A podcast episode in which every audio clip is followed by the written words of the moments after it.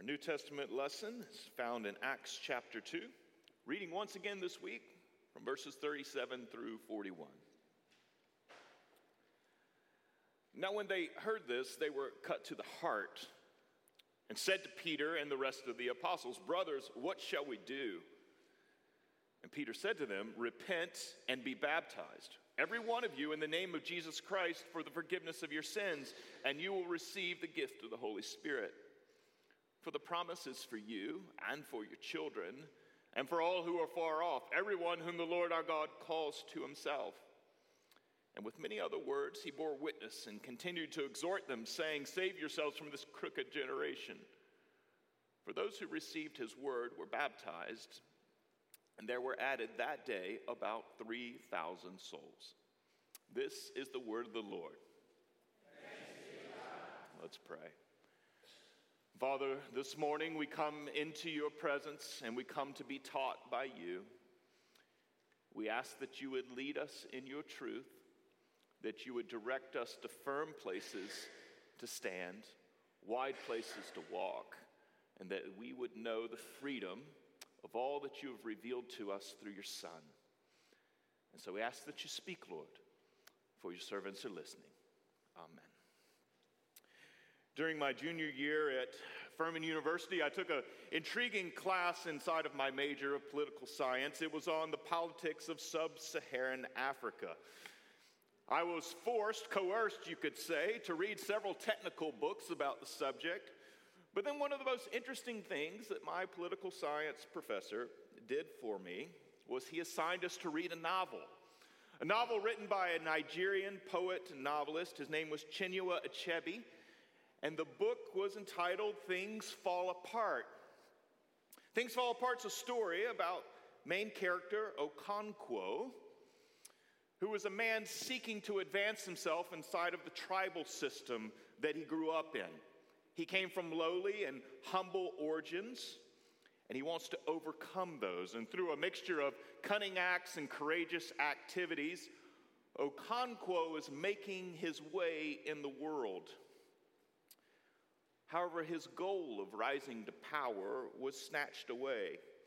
It was snatched away by an accidental death, a 7-year exile from his tribe, and then his son's abandonment of the tribal ways. Okonkwo was utterly shamed, not simply in his own soul, but in front of his own people. And so in defeat and despair, Okonkwo hangs himself. Particularly disgraceful thing inside of Nigerian culture. And as I read that story in those early informative years, what became very clear is that this wasn't just a story about Nigerian experience. It's also the story of the world that you and I inhabit. See, despite our ambitions, despite our best efforts, despite our vigorous and sometimes even righteous activities, our world is filled with thorns and thistles. Our world is filled with setbacks and sufferings. Our world is filled with troubles and trials. And we know well the truth of these words. Things fall apart. Death and decay is the order of the world that we live in. But it's precisely this world, this same world, filled with death and decay, this broken world, that God intervenes on.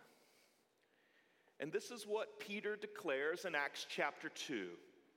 A fairly short sermon by sermon standards, but long in terms of the text of Scripture, but running from verses 14 through 36, Peter announces that God has reversed all the brokenness, that God has reversed all the futility, that God has reversed all the shame and the sadness of our world, and he's done so through the death and the resurrection of Jesus, that God is now effecting all of this. In the third chapter, in his second sermon, Peter then concludes with this very broad-reaching conclusion, that God is now restoring all things, that Jesus, having been raised from the dead, has ascended to heaven, and we are now waiting on him in the time of his return when he comes for the restoring of everything. And friends, this is the redemption that God is working in Jesus. It has implications for everything. Everything in heaven and everything on earth. It is a cosmic renewal that includes your body and also the world that we presently inhabit. And so, when these people, this crowd that was assembled here, listening to Peter preach, when they heard what God was doing in this intervention, what we learn is that they were cut to the heart. They were stunned and they were convicted. They were disturbed and yet also strangely comforted. And then in verse 7, they venture a question. They ask the most important, the most significant, and also the most pressing question that any of us can ask upon hearing the news of the gospel. Brothers, what shall we do? It is the question that needs to occupy every one of us. And then also we need to listen to the answer. The answer comes back to us in verse 38. Repent and be baptized, every one of you, in the name of Jesus Christ for the forgiveness of your sins, and you will receive the gift of the Holy Spirit.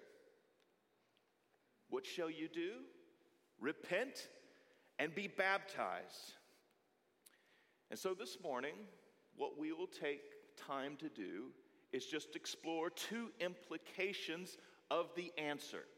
Implications for us about what it means to repent and to be baptized, so that we too will know what to do as we ask the question in hearing the gospel. First, we are to renounce ourselves. Now, we need to be honest. The word repentance is not particularly popular today. It disturbs us. And it's not so much because of the demands, the particular demands that may be involved.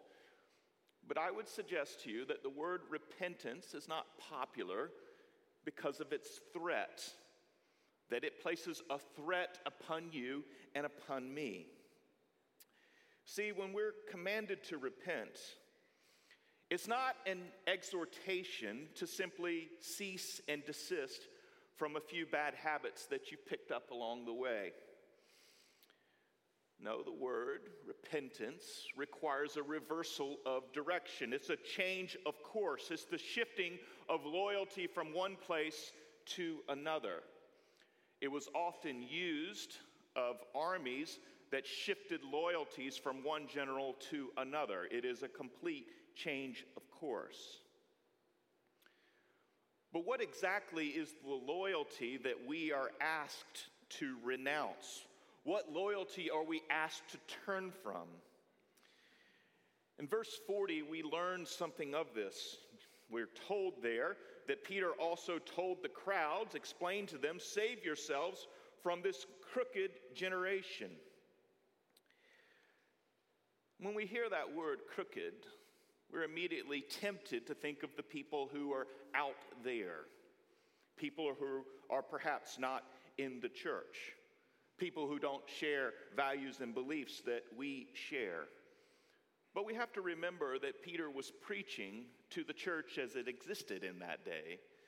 He was preaching to the people of the covenant community. And he was talking about them. Jesus had done the same in Luke 9 and 11, speaking about Israel and calling them crooked. It's important to explore that word just a touch more about exactly what does it mean to be crooked. It's an interesting word because it simply means to be bent or to be curved. It's to deviate from the standard. And certainly we can all agree that we're bent, that we're curved. And the way that we're bent and we're curved is specifically by our desire to be independent from God. And this is the fundamental crookedness that shapes your life and my life. It's the fundamental crookedness that shapes our world. And of course, that crookedness takes shape in all kinds of ways. It gets expressed in ways religious and irreligious.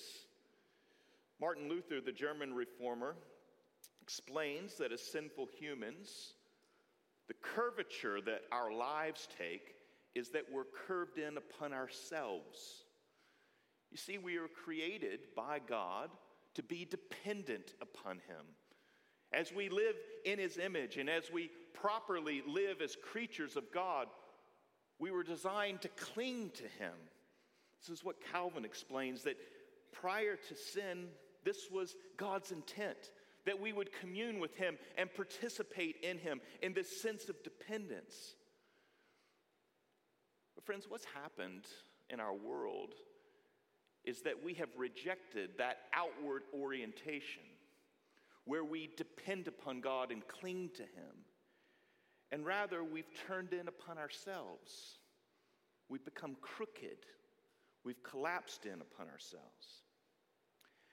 And when we're called to repent, it is precisely this crookedness, this being turned in upon ourselves. We're being asked to renounce that. And it is a broad, very threatening thing. Because when we're called to renounce ourselves, we're called to renounce many things. We're called to renounce our own wisdom, disowning our penchant to construct beliefs about God by pulling them from this religion or that philosophy. We're being told that we're not free to do that, to pick and choose, to mix and match as we want, but that we must submit to God's wisdom and the way that God has said that He has revealed Himself. When we're called to repentance, we're also called to renounce our values and our judgments, disowning our thoughts and our inclinations about what's morally right and wrong, about what's morally just and equitable. And we're called to submit to God's wisdom as revealed in Scripture. When we're called to repentance, we're called to renounce our own abilities. Yes, we're called to disown our prideful instinct, to be independent of God by earning our way back into His favor.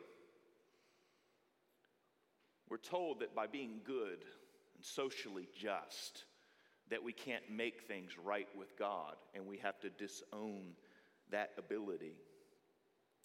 And we're told that we also must renounce our desires. We have to disown those thoughts and affections that whisper in our ears, telling us that there's freedom outside of God's commandments. Yes, when we hear the message of the gospel, we learn that God has overcome the disorder of our dying and decaying world. And that means that we must renounce ourselves, recognizing that we too are part of that disorder. And the disorder begins in us by being turned in upon ourselves, in all of our self-interest, in all of our own wisdom, in all of our values and our judgments, in all of our abilities and desires. We have collapsed in, and God is now calling us out of that. And so what shall you do? You turn away from all of this and participate in this liberating grace of God where He restores you to a proper orientation, to cling to Him, to depend upon Him, renouncing your independence. Second thing that we are to do, along with repentance, we are to enter into the community. The command is simple: be baptized. It's not quite that easy, because it's important to recognize that baptism serves two functions for us here in the church. And the first is this, is that in baptism, this marks our entrance into the church, into the community. And this is significant because it was the assumption of those in the first century that when they believed in Jesus, they were becoming part of a society, a community, a group of people. And there was this conviction that was very natural to them that has become somewhat unnatural to us here in the 21st century. You see, what they believed was that a spiritual life was not conducted on your own, in which it's just you and Jesus and the two of you getting in touch with one another. There was a conviction that a spiritual life was not conducted from your couch, where you didn't have to deal with anybody else.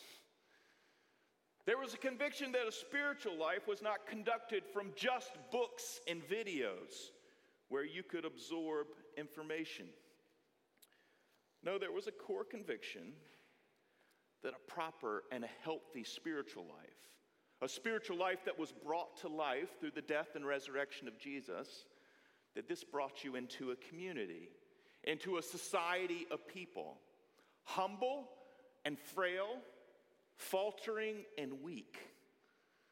A community of people who bring all of their burdens, who bring all of their garbage, all of their preferences, all of their fears, and they bring them together to the grace of God as they seek to live life together.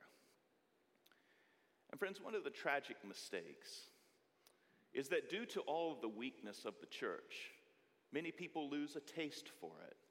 They don't find it very savory. And so they want to do Jesus on their own terms.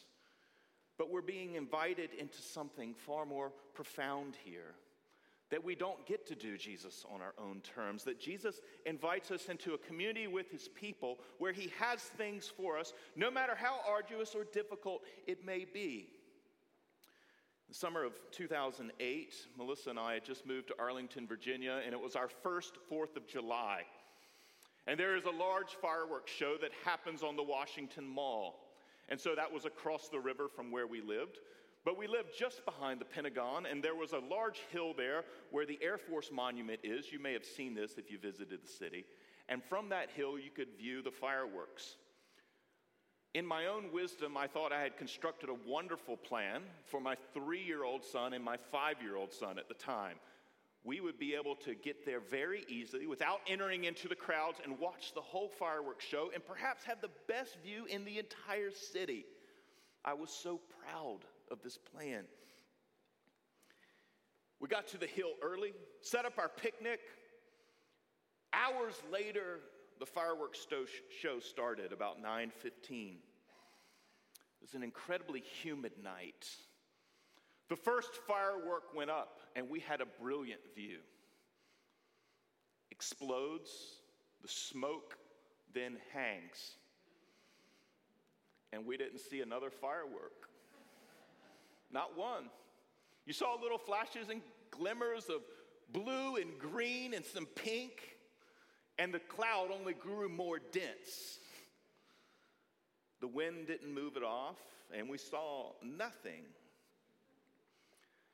And friends, this is how many people end up doing Jesus, looking in from the outside. And they think that it's just fine, it's going to work just fine. But really, when we're not part of the community, when we're not joined to the people that baptism brings us into, that society that God has created for us, yes, we don't participate in the fireworks, and sometimes it can be fairly spicy and explosive. I know that quite well. But it's also where the power is. It's where the beauty is. It's where God is working. And so he invites you inside the cloud. He wants you to move past it, to be able to see all that there is, to participate in it. And so this is the first part of baptism, is being brought into this community, welcomed in, entered in, and now part of it. But the second thing about this baptism is it also seals God's promise to us. If you remember the connections that exist between the book of Acts and the Gospel of Luke, they were written by the same man, volume 1 and volume 2, completing the story. And so they're always connected. And in Luke 3, Jesus goes out into the wilderness where John the Baptist is preaching, and Jesus is baptized. We are told there that the heavens opened, and then these words were spoken. You are my beloved son. With you I am well pleased." This baptism of Jesus was his consecration as a prophet, as a priest, and a king of Israel on behalf of the whole world. It is that baptism that set him apart in human terms for the ministry that he would accomplish, that would culminate in his death and in his resurrection. And friends, when we are baptized, we are identified with this Jesus. What is true of him, by virtue of his death and by virtue of his resurrection, becomes true of you. And so then, in your baptism, it is that God speaks to you. And what God says to you are those very same words. You are my son. You are my beloved daughter. With you, I am well pleased. But of course, that good pleasure of God doesn't belong to you because of achievements and accolades that you have stacked up. No, it only belongs to you because you're in the Son, identified with him. And then because you're in the Son, and because of the Son's accomplishment and achievement on your behalf, and going to the cross and suffering and dying for sins and taking the burden that you could never alleviate yourself, that because of that, God then freely calls you his own. You are my child. Several years ago, I accidentally stumbled into sharing a lunch with a book editor at a major Christian publisher. I hadn't sought it out, and no, I wasn't publishing a book. We did get into an intriguing conversation, though. I asked him the question, so what's the key to a new book's success? He said, well, you might hope that it'd be the contents of the book. He said, but here's what we've learned, that the success of a new book is all about the endorsements on the back cover. Regardless of content, said people buy new books based on what other authors and theologians say about the book. He said, see, they're looking for something they can trust. And if they see a good endorsement on the back, they'll buy it. And friends, this is the thing. People buy books and people sell books on the reputations of others. And this is what's true for you in front of God. That there is an endorsement that's been placed over your life. And the reason that God's affections and God's pleasures fall upon you, the reason that he calls you his beloved, that the reason he calls you son and daughter with whom he's well pleased, is because you've received the endorsement of the true son, and you draft off of that. And this is what your baptism reminds you of. It seals this promise for you. And so it provides the deepest comfort and assurance that you are God's beloved child. And so what shall we do?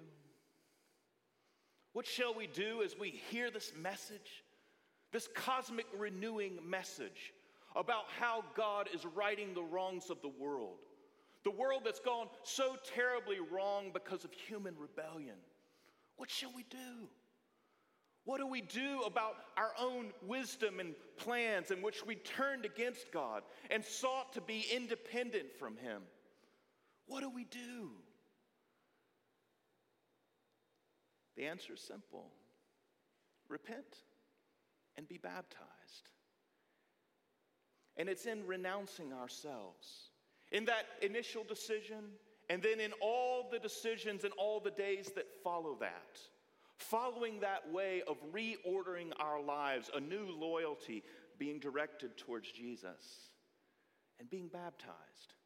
Not simply a one-time event, not something that we just forget about, but a constant sign, so that each time we see it, each time we remember it, we are being told, you are my beloved child.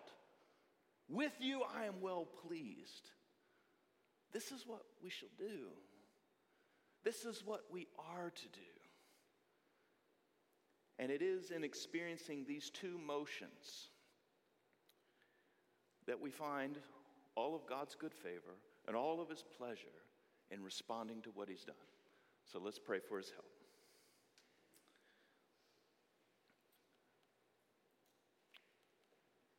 Father, we do give thanks this morning for the beauty of the gospel and all of its promises and all it entails for us and what you are working in Jesus to intervene in our world.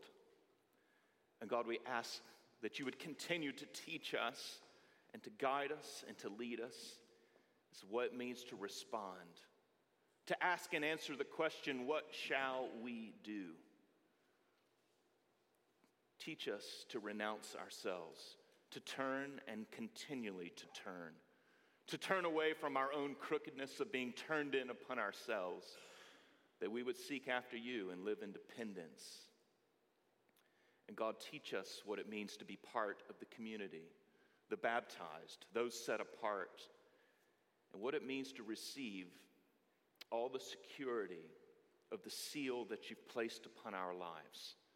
Help us to hear the words, you are my beloved child. We ask for your help in these things. In Jesus' name we pray. Amen.